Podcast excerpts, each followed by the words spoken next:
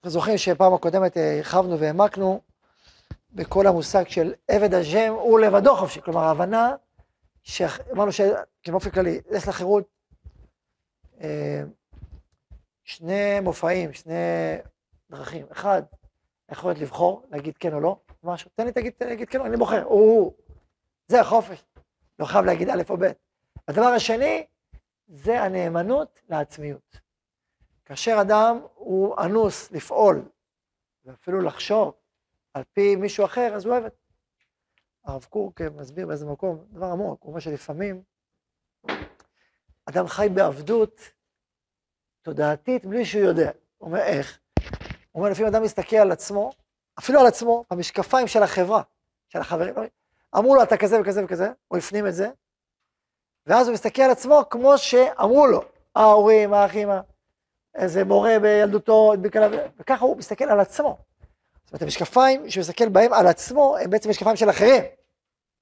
זה סוג של אה, משהו שהוא זר, שהוא לא אותנטי, שהוא לא אורגינלי, חלק מתהליכי החירות והשחרור, שאדם לומד לאט להכיר את עצמו יותר ויותר, ולזהות את הפנימיות, את האישיות שלו.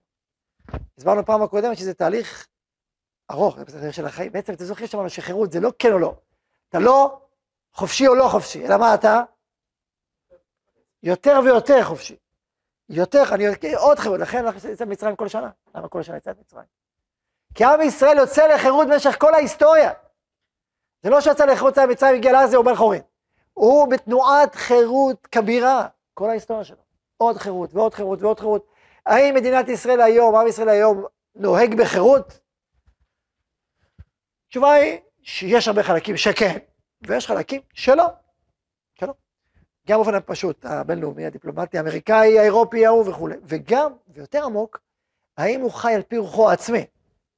המקורי, השורשי, הישראלי השורשי, זו שאלה עמוקה מאוד. אבל צריך להגיד איך מכירים, איך יודעים מה זה שורשו עצמי וכולי וכולי.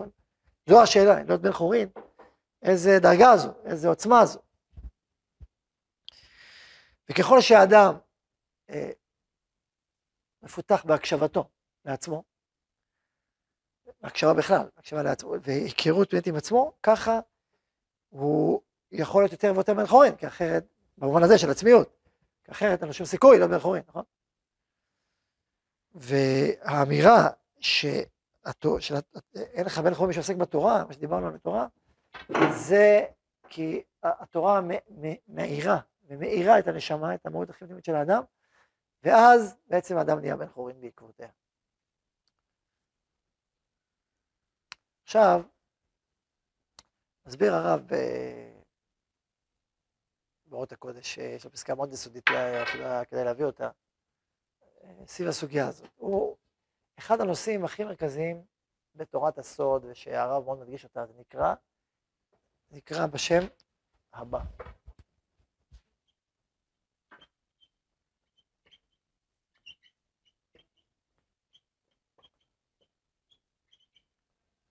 התבשמות העולם. שמעתם על זה?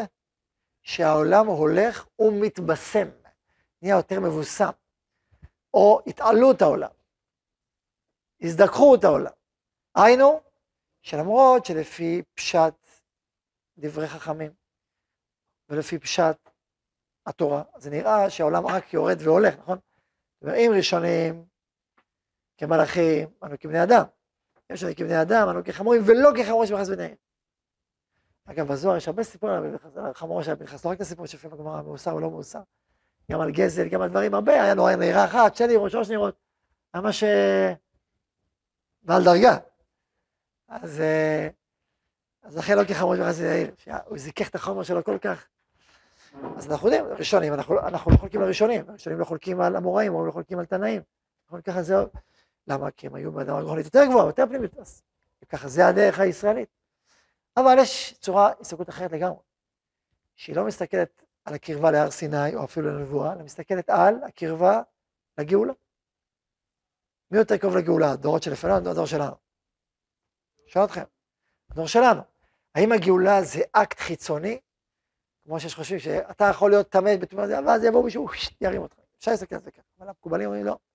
הגאולה זה אקט פנימי, זאת אומרת, העולם הולך ומתעלה, מתעלה ומתעלה ומתעלה, ומתעלה עד שהוא נגאל. עד שהוא נגאל. לכן, כשמאיצים את הגאולה, אז לזה המון מחיר. נכון? יש לזה המון מחיר, כתוב, ורוח אלוהים מרחפת על פני המים, דר רוחה דמלכה משיחה, עוד שם, מאז. זאת אומרת, לפי זה, אם אתה ממהר, כמו שאתה ממהר בישול, יודעים לזכות לכל בישול, אם אתה ממהר את הבישול, מה יוצא? חלקים שלמים לא יתבשלו, הם לא, הם לא בפנים. זה לא זה שעושה את זה מהר. אם ממהרים את הגאולה מדי, אז המון המון חלקים באדם, באנושות, חלקים פנימיים, אנשים שלמים, נמצאים, לא, פשוט לא, לא יהיו שם, יצאו החוצה. לכן הפסוק אומר, כי לא בחיפזון הוא נושא לא תובלון, כי הולך לפניכם השם, וגם מאספכם ולא ישראל, גם קדימה וגם מאסף, הוא בא לאסוף את הכל, את הכל פנימה שיעלה. ולכן זו אחת הסיבות העמוקות, שהאצת הגאולה לא במקום הנכון, לא תמיד טובה. לכן זה לא קורה כמו שאנחנו רואים, כדי לאסוף עוד ועוד חלקים שיגאלו, ויתפתחו ויתעלו. ולכן, אם מסתכלים על המהלך הגאולי, אז ככל שעובר הדורות, אז יש יותר התעלות. אלא מה? מסביר הרב במאמר הדור, שיש הבדל בין האנשים היחידים לבין הכלל, או העולם. כי האנשים היחידים ירדו. כך אדם, כך צדיק לבד, צדיק אה, בדורות הראשונים הוא יותר גדול. שם הוא נאבדו, והם מכוח מעשה, נכון? מתפללים לדעת הדורות, לא פעם המשפט הזה. אז, אז, אז בעצם כ, כצדיקים באופן אישי, אז הם יותר גדולים, אבל, כ, אבל כנציגי דור, כחלק מהכלל, כחלק משב ארץ ישראל, יש צד שדווקא הדורות האלה יותר גדולים, במובן הכולל. למה הם שייכים? לאיזה תנועה הם שייכים?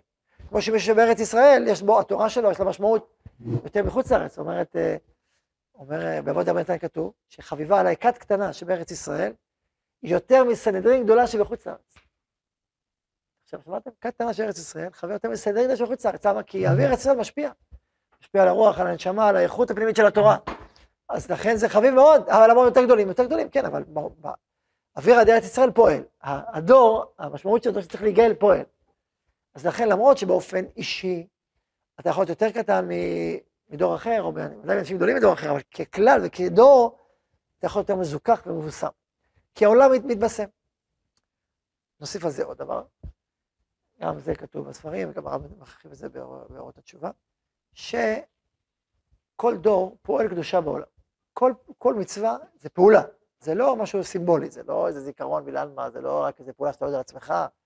כל, לפי הסוד, כל, פעול, כל מצווה היא פעולה במציאות. היא יוצרת, מביאה אור. אם היה לנו עיניים לראות, היינו רואים אור אחרי כל מצווה. כי נר מצווה ותורה אור. למדת תורה, הבאת אור לעולם, הבאת עוד אור ועוד אור ועוד אור ועוד אור. פעלת פעולה במציאות דרך כל מצווה. בלשון של הרב, שהמצוות אינם סימבולים, אלא עובדות. יש הסברים אחרים בחכמי ישראל, מה זה, רק סמל, זה, אתה אוכל מצה, אתה אוכל מצה. זה זכר צו מצרים, אתה נזכר בצו מצרים. זיכרון ההיסטורי, אתה מייצא את הזיכרון ההיסטורי. בסדר, זה גם נכון. אבל אנחנו אומרים, לא, פעלת פעולה, עכשיו ירד אור כזה וכזה בעולמות. אכלת מצה, פעלת פעולה רוחנית. היום אנחנו מאוד uh, ספוגים בחשיבה הזו, אני חושב, ברובנו. יש כאלה שלא, אבל... אז על כל פנים, זו התפיסה הקבלית הפנימית, שמדברת על עובדות, על פעולות רוחניות. אז אם יש דור שלם שעשה טוב בעולם, בתורה, במצוות, אז מה הוא עשה בעצם? הוא, הוא, הוא פעל במציאות. הוא זיכך את העולם, נכון? עכשיו בא הדור הבא אחריו. אז מה קורה בדור? אותו דבר, הוא עושה פעולה. עכשיו יש שתי דורות שכבר פעלו במציאות. אז זה נקרא קדושה מצטרפת. עוד קדושה ועוד קדושה ועוד זיכוך ועוד זיכוך, הולך ומצטרף ומצטרף ומצטרף, העולם מזכך והולך. היי, תגידו, אבל יש גם עוונות לכל דור. יש גם טומאה, יש גם כישלונות, יש גם ירידות ונפילות, מה איתם? שאלה, נכון? מה התשובה? מה? למה לא? שתי דברים, או תשובה או איסורים. התשובה מתקנת, מזככת, מתקנת, לפעמים גם תשובה אפילו שלך לדור הקודם, יש לזה גם השפעה. אנחנו באבותינו. אז התשובה, זה פעולה שנייה איסורים. כמה איסורים עברנו? איסורים מנקים וזכים, כמה איסורים עברנו ישראל עבר? או, או, או, אז איסורים מנקים. אז גם האיסורים וגם התשובה בסוף מנקה את העוון, אבל המצווה נשארת. ולכן בסוף הקדושה מצטרפת והולכת, והעולם בעקבותיה מזדכך והולך, מזדכך ומתעלה. הביטוי של הזיכוך הזה מופיע דרך זה שהנשמות, שהאנשים יותר מזוכחים מתוכם פנימה. אם פעם, או אפשר לראות מה זה מזוכחים, לפעמים דבר בן אדם, שעוסק להסביר לו דבר, הוא אומר, וואלה, אתה צודק, אני איתך. אתה מסביר, לא מעניין אותו. זה נקרא החלקים החיצוניים שבו חזקים, גסים, המנטליות השלילית שבו מאוד חזקה, ואתה מסביר לו, לא מעניין אותו, צריך זעזוע מאוד עמוק בשביל שהוא יתעורר. ואתה לא צריך לעזור כזה עמוק, תסביר לו את זה בטוב טעם, דבר אל ליבו, הוא איתך. אז מה זה אומר? זה אומר שזה שהוא רחוק זה, זה דק, זה, זה עדין, זה לא באמת שיש פה משהו משמעותי, זה מה שבפנים הוא כבר מלא טוב, מלא אור, צריך קצת אה, לפתוח את השער, להיכנס אליו, זה הכול. זה לא לחצוב בסלע. מבינים את העניין? עכשיו רואים בדורות שלנו כמה זה קל. לא תמיד, יש מעטים שהם אדוקים מאוד, או יש כאלה שהנשמה שלהם כבר התחברה באופן לא נכון, אז זה קשה, אבל ככלל, אתה מדבר עם בן אדם, אתה רואה אנשים טובים, אנשים מזוגים, יש, יש זיכוך. הרב במאמר הדור מדבר על, על uh, אנשים אידיאליסטים שמוכנים למות, על הערכים. זאת אומרת, אם אתה מוכן למות על ערכים, אז אתה לא אדם שפל. אתה בדרגה פנימית, אלא מה? אתה לא מצאת את הערכים בעולם התורה, כי לא מספיק, אה, למדת תורה, לא מספיק, לא, לא מספיק אנחנו למדנו את התורה לעומק, לא למדנו פנימיות התורה, אז אתה לא מכיר את התורה לעומק, אתה יכול לראות את האוצרות שיש בתורה. אבל כנשמה, אתה, אתה נשמה ש, שגדולה, נשמה עצומה, נשמה שיש בה אור גדול. לכן היא פועלת באופן הזה. היא לא פועלת באופן תאוותני, נמוך, או פשטני, או... זה, זה כמה מסביר. אז זה נקרא, באופן כללי, כמו שאמרתי, התבשמות העולם. עכשיו, אחת ההשלכות הדרמטיות ביותר של ההתבשמות, זה גם השלכות וגם דרך זה אפשר לראות את ההתבשמות, זה החופש. תכונת החופש שאנחנו עסוקים. ואסביר את זה. זאת אומרת, ככל שאדם מתבשם יותר, אז הוא צריך יותר חופש. ככל שפחות, פחות. דוגמה, נניח שאתה, אה, אתה נער בן 12, ואתה אה, אדם מפותח ומבין שהייתם איזה חבורה של אנשים, פגעתם באיזה ילד, ולא שמת לב. ומישהו בא אומר לך, תשמע, איזה, איזה המורה בא אומר לך, שם פגעת בוא תעצרו את הזה. אומר, כן, אני מבין. לא. היא אומרת לך, נו כבר תעצרו, אם לא תעצרו, חבל לך תחטוף. תחטוף על זה. מה אתה מרגיש אה, בפעם השנייה? נגיד שפעם השנייה הבנת, הפנמת, התחלת לפעול כדי לעצור את זה. אם היה לך עוד פעם, אם לא תעשה, תחטוף את זה, מה אתה מרגיש? כן, אבל לא רק לחץ, יותר עמוק. למה אנטי? לא סומכים, כי הבנתי. אם הבנתי, למה אתה צריך להעניש אותי? כאילו שאתה מעניש אותי בסאבטקסט, מה שלא אמרת, שאם לא תפעיל איומים, אם לא תדבר בחריפות, אז זה לא יקרה. כאילו אני ילד קטן, יותר מדי, כאילו אני לא מספיק מבוגר להבין מה שאתה אומר. ולכן אתה מגייס עודף כוח בשביל שלא צריך את הכוח. אז בעצם מתוך אחד, זה חוסר אמון ב, ב, באמת שלי. זה שהבנתי שאני באמת רוצה כמוך, נכון? אז ככל שהאדם הוא מזוכח יותר מבפנים, והוא רוצה מעצמו את הטוב, הוא צריך פחות עונש ואיום ואמירות חיצוניות. הוא לא צריך את זה, הוא רוצה בעצמו טוב. אם אתה מגזים לו, אז הוא מתמרד, כאילו די, מה אתה... תעזוב את זה, רק מקטין אותי. אבל אם האדם לא, הוא אומר לך, איפה הוא לא עושה. אז אין ברירה, אתה אומר, תשמע, אתה רואה שאתה לא מבין בשפה הפשוטה. אתה רוצה, אבל זה לא מספיק חזק. הרצונות הנמוכים שלך יותר חזקים, הנה עובדה שזה לא קורה. עובדה שהרצון החברתי הפשוט, או התאווה גוברת, אז צריך משהו יותר חריף כדי להילחם מול החלקים האלה. נכון? ככה אתה עובד. אם באמירה אחת זה עובד, מצוין. ואם לא, סימן שאתה לא שם, נכון? נסביר. עכשיו, אומר הרב ככה, המוסר והציווי הוא נזקק יותר כאשר אדם מעצמו לא מגיע לטוב ולתוכן הפנימי. אז לכן צריך לאיים עליו בתור ממירת העונש וזה דברים, אה, אם לא תעשה. אבל אם אדם כבר הזדכך מעצמו, אז הוא לא צריך כאילו ציווי מבחוץ. הוא לא צריך איום מבחוץ. הוא רוצה את זה מעצמו, הוא רוצה את זה מבפנים. מה חסר לו בהבנה, במובן הרוחני? שאלוקים מדבר גם מבפנים, לא רק מבחוץ. הוא כאילו חושב שכשהוא קורא את התורה זה רק מבחוץ. והוא רוצה זה רק מבפנים. הוא לא מבין שאלוקים הוא נסגר, מעבר להשגה שלך, הוא מתגלה בהרבה צורות. הוא מתגלה בתורה בו זמנית, הוא מתגלה בתוך הנשמה שלך. הוא מאיר לך את הנשמה, ודווקא כשאתה מוצא את החיבור, אתה רואה איזה מדהים, איזה יופי. אה, אם אני קורא בתורה לפעמים דברים חריפים, תבין, הדברים החריפים באופן החריף לא בשבילך. הם בשביל רשעים. איפה כתוב יקחה השם, יקחה השם, יקחה השם, בשביל למי? למי כתוב יקחה, יקחה, יקחה, יקחה, למי? לצדיקים או לרשעים? אני שואל אותך. לרשעים מרושעים שאחרי כל הנבואה שולחים להם די, די, די, לא שומעים, לא שומעים, לא שומעים, לא שומעים. אז אומרים, יקחה השם, לא אומרים, תקחי את הקליפה שלהם. אבל אדם צדיק שאומר, בטח אני רוצה, אני איתך. נפלתי פה, אז הם אומרים, יקחה השם, נכון? אז אתה אומר, יקר זה לא בשבילך בכלל, זה בשביל הרשעים. מבינים מה אני אומר? היי מאי, היי מאי, בכל אופן התורה ניתנה לכל ישראל. נכון. אז צריך להסתכל בפנימיות התורה, להבין שזה, להבין את הפנימיות של המושג הזה. מי שווה את הפנימיות של הקללות, רואה שכולם ברכות, כך אומר הזוהר הקדוש. ויש להעמיק ולראות את זה. ואז הוא, ואז בפנימיותו הוא סופג את הברכה שלו, ולא את הקללה שלו. דוגמה לדבר, שאבא או חבר כועס עליך, איך עשית דבר כזה, נכון? אז באופן הפשוט אתה סופג את מה? את הכעס. אבל אם אתה אדם מאוד פנימי ומאוד מכיר אותו ומאוד אוהב אותו, מה אתה סופג? את האהבה, את נכון? אתה מספיק בשל להגיד וואלה. הבנתי, זה... צד השני. אז אתה מספיק, וואלה, אני, אני סופג את האהבה, הוא לא הוזר, הוא לא מתכוון לחיצות, נכון? מה אני מתכוון? לאכפתיות. וואלה, אני סופג אותה. אני איתה, אני הולך, אני מיומר מזה. מוסר השם בני, אל תמאס ואל תקוץ יכולתו, כי את השם יאהב, השם יוכיח. וקהר את בן ירצה. אפשר ללמוד את זה אפילו דבר דבר, דבר דבר, לא רק כללי, כמו שאמרתי עכשיו. אז...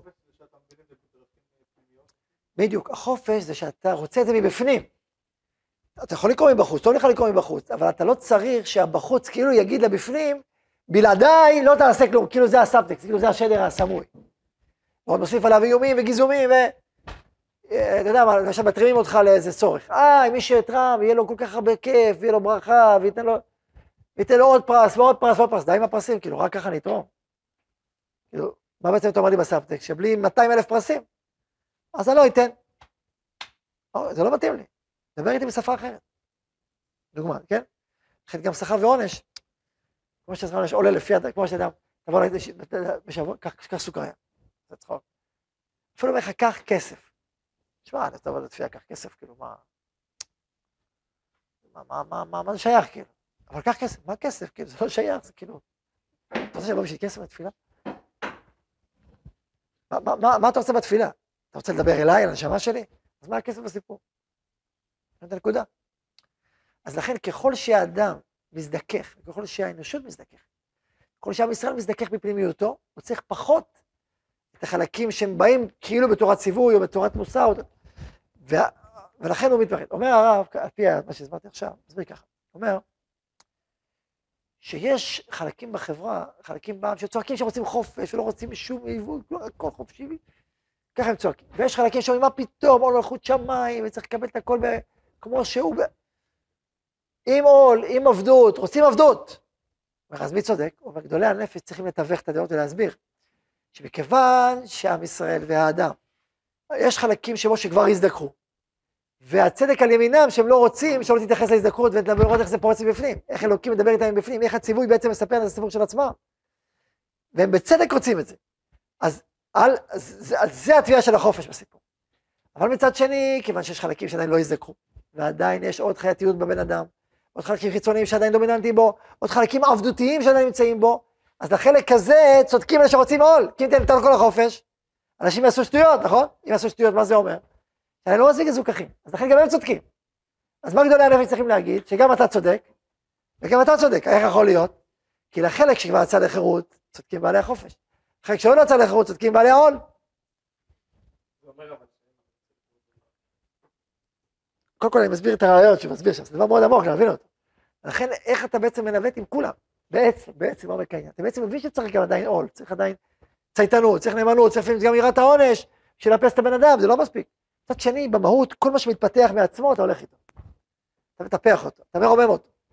אם תשימו לב, בשיעור מסעת ישרים, שהיה לא מזמן. כל המהות של השיעור הייתה בעצם לזהות את כל הטוב בתוכנו. זוכרים את השיעור סיכום שבעצם נכנס? פתאום תראה כמה אנחנו, כמה זה נמצא בנו. כמה לא צריך רק את המילה, כמה זה מבפנים, כמה זה אין קונפליקט. עכשיו זה לא אומר שאין חלקים עדיין מסוימים שצריך אמון, אמון בתורה, צריך משמעת, אם צריך אפילו יראת העונש, בשביל לקבל את זה. נכון, יש חלקים כאלה, אבל עדיין התהליך היסודי תהליך של הזדהות, בחירה פנימית ורצון, בוחרים אנחנו, בחירות. לכן בדור שלנו החופש זה דבר מאוד חשוב. הוא חלק מהותי מהחינוך. וככל שאדם גדל, צריך יותר חופש. ילד קטן, זה גדול, זה גדול, זה גדול. ככל שהוא מתפתח, מתי אתה, אין אתה מביא אותו את הכביש לבד מתי? שהוא מסוגל להיזהר, שלא מסוגל, אתה תופס אותו, הוא לא רוצה אותו לבד, אתה ממהר מדי. אומר הרב, תשוקת החופש המוקדם מלאת תקלות. זוכרים את זה בשבוע הקודם? אשרי שבר נפשו ירחק ממנה. כי אם ילד קטן רוצה לעבור את הכביש והוא חושב שהוא גדול, והוא עדיין לא גדול, מה יקרה? יכול להידרס, לא, לא, לא, נעים לך להגיד לו שהוא עדיין לא מספיק גדול.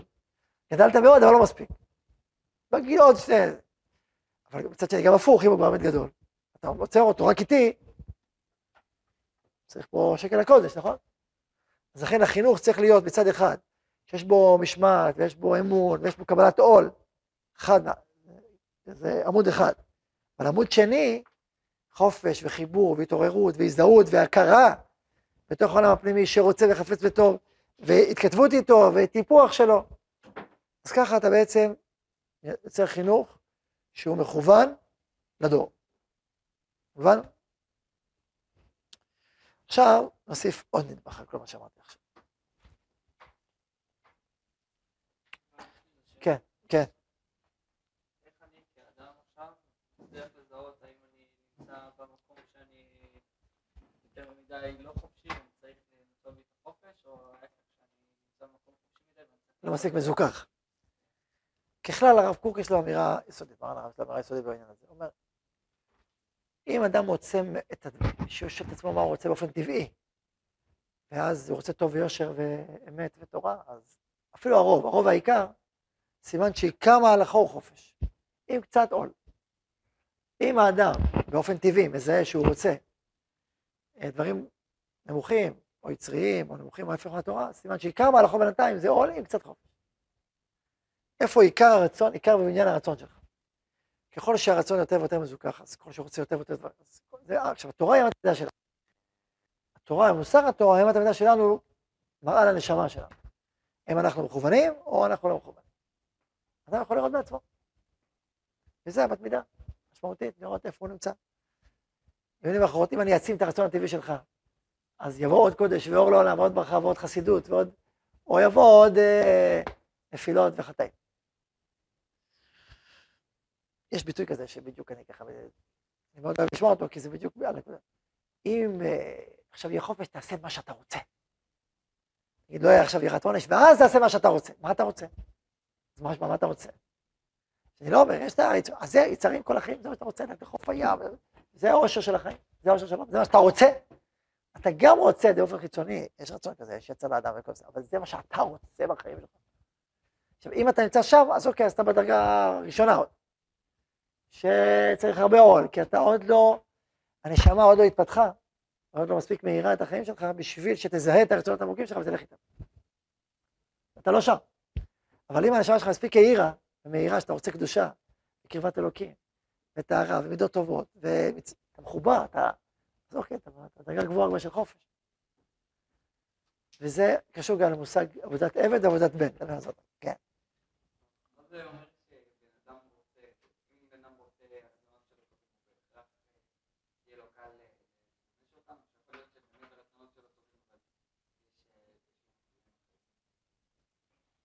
תראה, יכול להיות שיש עוד מפריעים, אבל אם הרצון היסודי הוא טוב וקשור, הוא נותן לו חופש, אז הוא עושה הרבה יותר דברים טובים, אז תן לו.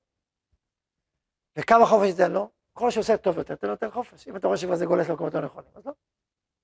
זה פשוט כאילו. פשוט. עכשיו אתן לכם איזשהו כלי. אני אתן לך תשובה? המעשים תראה, בעיקר לפי הרצון, וצריך לברר מה המניע, האם המניע היא מניעה טכנית. טכנית, פשוט, אה, אני אומר, רוצה לצאת צדקה, אין לי כסף. אוקיי, אם לו כסף, הוא ייתן. אבל זה מניעה מהותית, לא טכנית. טכנית זה כאילו ראי של המהותי. אם הוא לא עושה כי הוא לא מספיק רוצה, לכן אין לו כסף, אז לא כשאין לו כסף, פשוט לא, הוא לא מספיק רוצה, לכן. אז שאלה, למה אדם רוצה ולא עושה? מה מונע אותו? האם מונע אותו כי אין לו אפשרות מעשית לעשות? אם אין לו אפשרות, הוא היה עושה בלי שום ספק. או מה שמונע אותו זה לא אפשרות מעשית, אפשרות מעשית היא רק ראי לרצון שלא מספיק חזק. זה בעצם מבטא רצון חלקי, לא מספיק חזק בשביל להתממש. הוא טוב בשביל לחלום, לדבר, לספר, אה, לספר בדייט, אה, כמה רוצה, אבל בפועל לממש, אה, לא מספיק רוצה. אני רוצה לקום מוקדם, אבל לא בפועל, רק רוצה. אבל אם ממש, ממש רוצה, אז הוא יקום, נגיד דוגמה. או אפשרות טכנית, אין לו שעון מעורר, אין לו חברים שיראו אותו. אחרי שלא יראו אותו, יקום. אז לכן צריך להבחין גם בזה, עצם הרצון זה מצוין, אבל זה שהוא לא עושה, האם זה אומר שעדיין לא רוצה מספיק, או סתם זה משהו טכני, אז לא צריך להיות טכני, אז אוקיי, אוקיי, אין שם.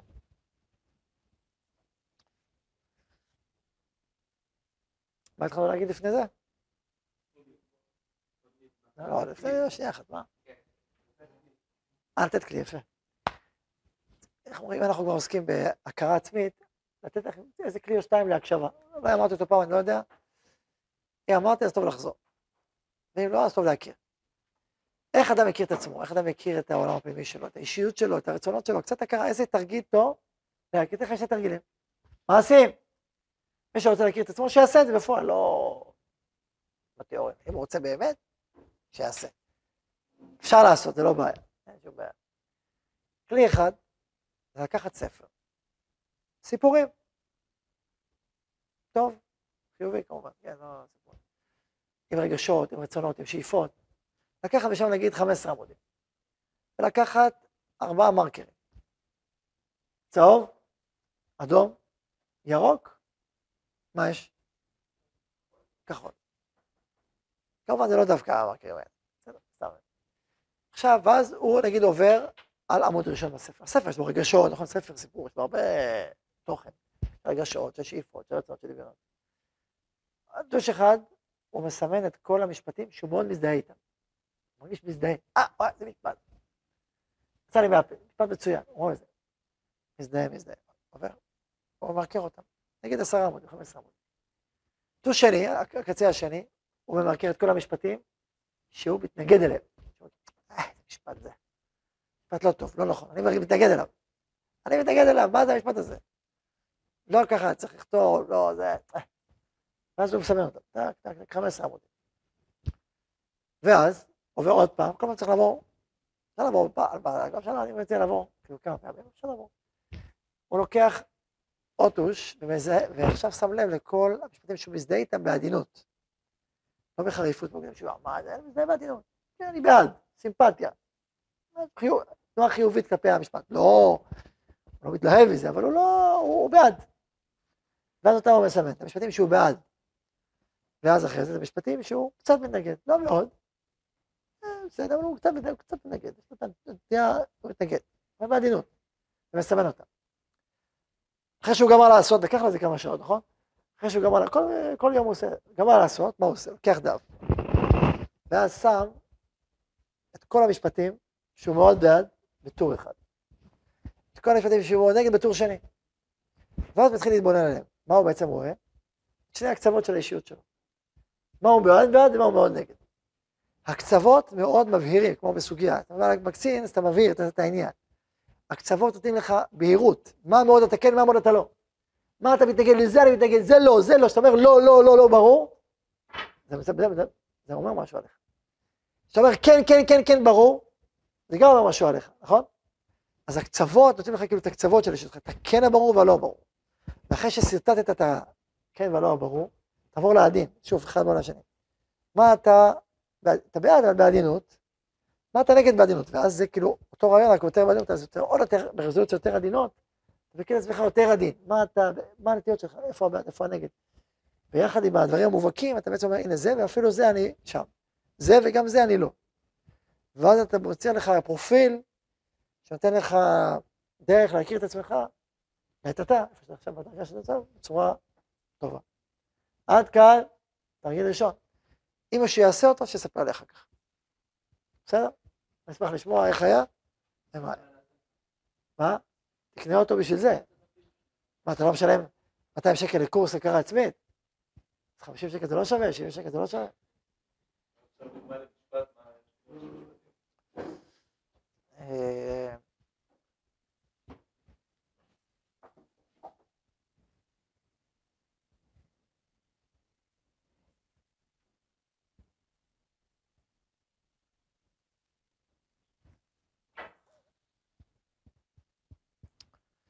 הוא חש שהאוצר הגדול ביותר שיש בו זה אהבה שלו, שהוא יכול להעניק, או אהבה שמפקה בו. האוצר הגדול זה אהבה. אתה מזדהה עם המשפט הזה שהאוצר הגדול ביותר זה אהבה? נגיד. או דוגמה אחרת,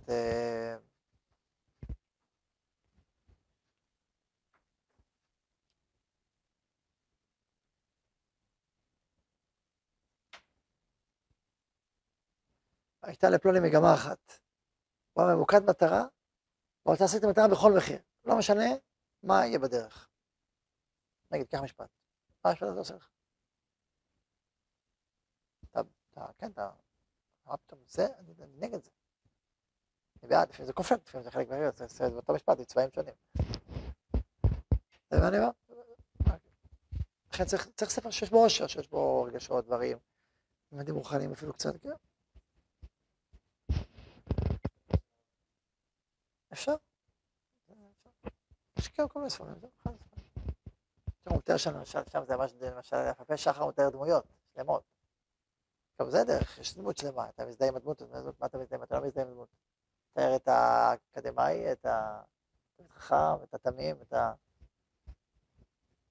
אותו, את אשתו, את הזוגיות שלהם. אתה מזדהה עם זוגיות כזאת? או לא, כן?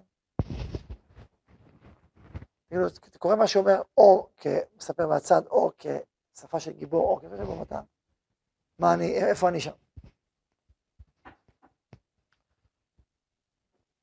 זה תרגיל אחד. תרגיל שני, זה אה, נקרא, זה באימון, זה תרגיל הזה. זה נקרא זוללי אנרגיה ונותני אנרגיה.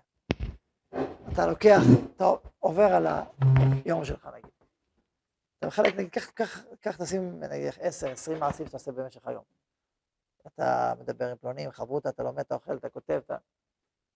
קח את כל, כמה שאתה מעשים ותכתוב, אה, יש עוד טור אחד שלוקח אנרגיה, טור שני שנותן אנרגיה. יש מעשים שאתה יוצא מסוים יותר חזק, עם אנרגיה יותר גבוהה. ללמוד חברותא עם מישהו מסוים, אתה יוצא עם יותר חזק. ללמוד חברותא עם מישהו אחר, פחות. לוקח, אתה מותש. ואז אתה בעצם עושה המון המון דברים שאתה עושה, אתה רואה מה מתיש אותך, ולוקח את האנרגיה, ומה נותן לך את האנרגיה. אז קודם כל שתי, שתי טורים, נותן ולוקח אנרגיה, כבר אומר לך הרבה מאוד מי אתה ומה. והרבה תחומים בחיים. עכשיו, התרגיל גם אומר, אתה רוצה להתפתח בחיים שלך, תוריד שניים שלוקחים ותעביר אותם לנותנים.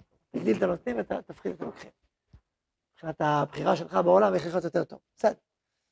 ואני לוקח את זה למקום אחר, אני לוקח את זה בעיקר לשאלה, מי אתה? למשל, שאתה מנגן, שאתה שר, לוקח לך אנרגיה, אתה שליח ציבור. שאתה, שיש משלח ציבור, הוא נותן המון אנרגיה ושמחה, בהר, יש לך ציבור, המורה, לא, לא טוב, לא לוקח את האנרגיה.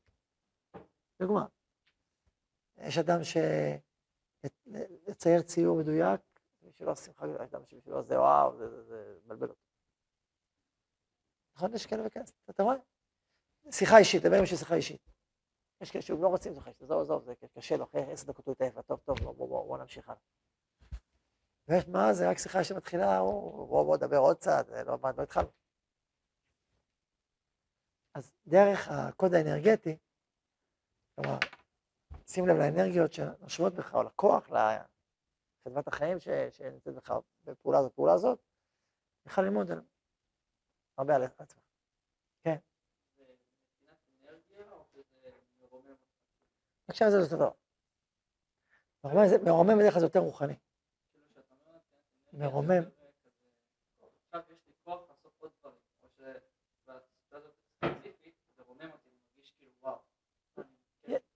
יש לרומם, שרומם, אצלי, בשפה שלי זה יותר קשור לעולם רוחני, או קדושה, או... זה, זה להרים מישהו. אנרגיה זה משהו יותר רחב, קצת שפה יותר מזרחית, יותר פסיכולוגית, שהיא שמה בתוכה גם דברים יותר פשוטים מאשר להתרומם רוחנית. ברור שלהתרומם רוחנית זה וואו, זה פצצת אנרגיה, כן? אבל, אבל, גם, יכול לקחת, כן, גם. אז זה יכול להיות, אבל לפעמים תת אנרגיה היא דבר אחר, היא, נניח להגיע ספר. חושב שלהגיע ספר זה שיגעון הוא רק מגיע עמוד, הוא עייף ככה. כן, זה סיפור הזה ש... אחד רצה, היה לו מחסן תפוזים ענק. הוא אמר, אני צריך להביא את המחסן תפוזים מפה, בא אליו עובד, על הבוקר אני בא איזה דם רציני, חזר, גיבור חי כזה, מה צריך לעשות? אתה מחסן תפוזים, התפוזים הענק הזה, כל המחסן הזה אני רוצה להביא אותו לשם, קדימה, אין בעיה, בא, בביצות, זה. ההוא בא מעסיק אחרי איזה שעתיים לראות מה קורה, מה זה, הוא כבר גמר שליש. אתה, אתה מבסוט, אתה, טוב. בא אחרי שלוש שעות, שני שליש, מה, כל כך מה הספקת? כן. בסוף היום עושים את הכל. איך היה? מה, זה היה מדהים. היה איפה אתה לישון, היה מדהים. יום שני את המחסן הזה לשם, עוד יותר גדול. מה אני אקח את זה? יום וחצי אני מסיים? טעתי, טו, טה, טה. מצוין, אבל אתה אף פעם לא היה כזה פועל כזה איכותי, מסור. יום שלישי אומר, תשמע, אני ראיתי שאתה מתקדם, אני אתן לך עבודה יותר משוכללת. מה העבודה? אתה רוצה המחסן של הפירות האלה? המחסן הזה, יש בו סוג א', סוג ב'. בוא תמיין, קח את זה סוג א', וזה סוג ב'. ככה תעשי לי שתי, שתי עגלות שלמות, א', ב'. אה, בסדר. הוא אמר עכשיו, אני יכול להגיע אחרי שבע, שמונה שעות. מגיע איזה אחרי שמונה שעות, עוד יושב ככה מטיף זהר, עם ארבעה פה וחמישה פה. מה קרה? הייתי צריך להחליט. מה א', מה ב', איך אני אחליט?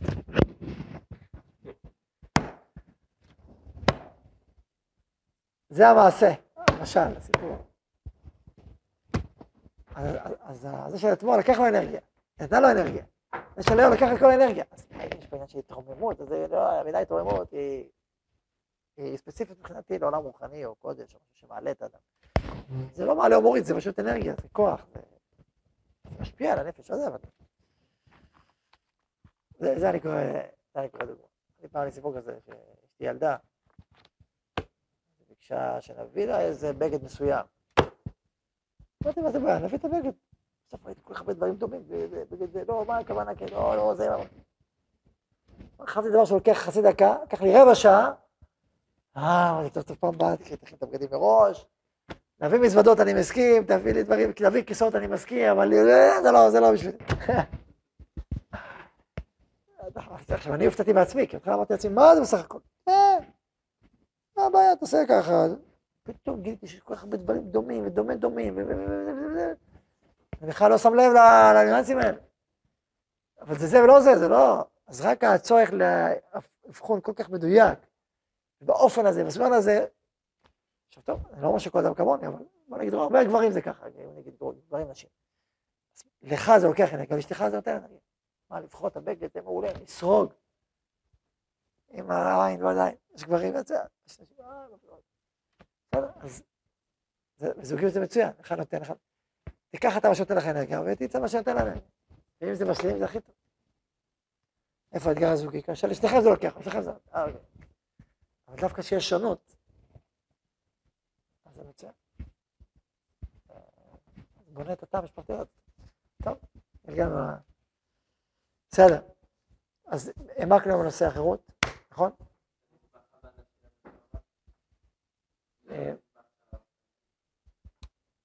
כן, אני אדבר עליו קצת, אה, תזכיר למשל של עבד ובן. כבר עסקנו בסוגיה עמוקה של התבשמות העולם והתהליכים והבנת המחלוקת בעולם החופש, בין נסיעות שונות ואיך שהם צודקים ומה עושים ואיך, איך, זו סוגיה יסודית מאוד. איך אדם הולך ומגלה את העולם הפנימי שלו. וגם כלים קצת להכיר, כלים קצת להכרה אישית, כללית, שנותנת לך כבר כן לקיים עצמך. אני רוצה גם לדבר קצת על נושא עבד ובן, המקורות שיש בנושאים האלה, בזוהר, ולדבר על נושא של אה, שקשור לנדבך שרציתי לדבר עליו, של המושג שקוראים לו מחויבות. בכלל, מול התרבות המערבית. זה בעצם הנדבך הנוסף, הרחב. אני חושב שנעסוק כנראה עוד שיעור אחד, ובזה אנחנו נסיים את החירות, ונעבור, כבר נהיה בדחורי. נעבור לדברים חדשים. ברוכים תהיו, שיהיה שבוע מבורך, חזקו וימצאו.